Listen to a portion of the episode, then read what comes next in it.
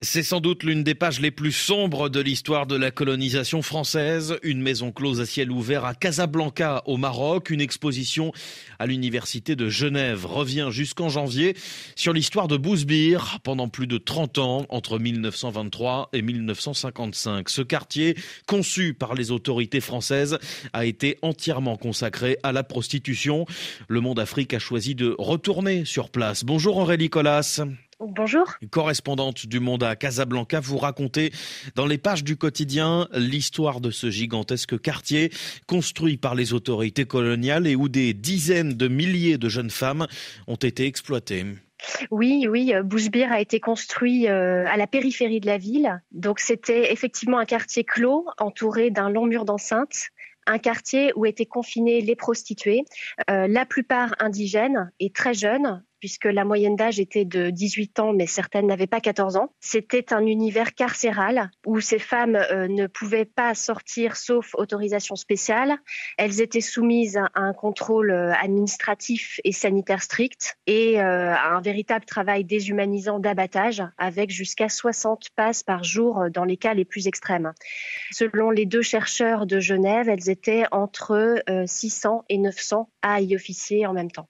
Et plus qu'une page de l'histoire coloniale, vos interlocuteurs affirment que Bousbir en est en sorte l'incarnation.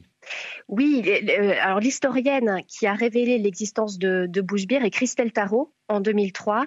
Et pour elle, euh, Bousbir est paradigmatique de la colonisation au sens où il participait aux dispositifs de pouvoir mis en place pour dominer ces sociétés. Et pour elle, Bousbir n'a pas d'équivalent. C'est vraiment la logique de, de, l'institutionnalisation, du réglementarisme de la prostitution coloniale poussée à son paroxysme. Et une autre particularité, c'est que Bousbir était aussi un haut lieu de tourisme colonial, euh, avec tout un décor euh, néo-mauresque euh, qui reflétait l'imaginaire orientaliste de l'époque. il connut une renommée mondiale. Et Aurélie Colas, en vous rendant sur place, vous avez découvert le déni, le secret qui entoure encore aujourd'hui le quartier de Bousbir. Oui, même si il reste quelques traces, mais le quartier a été largement remanié par ces nouveaux habitants. Et il semble que même si la, responsabilité, la honte est du côté euh, français, les Casablancais préfèrent taire cette histoire.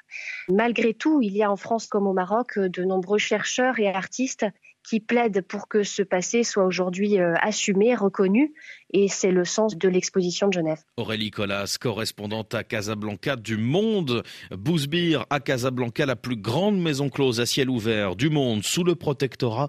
C'est le titre de votre article à lire sur le monde.fr. Merci beaucoup.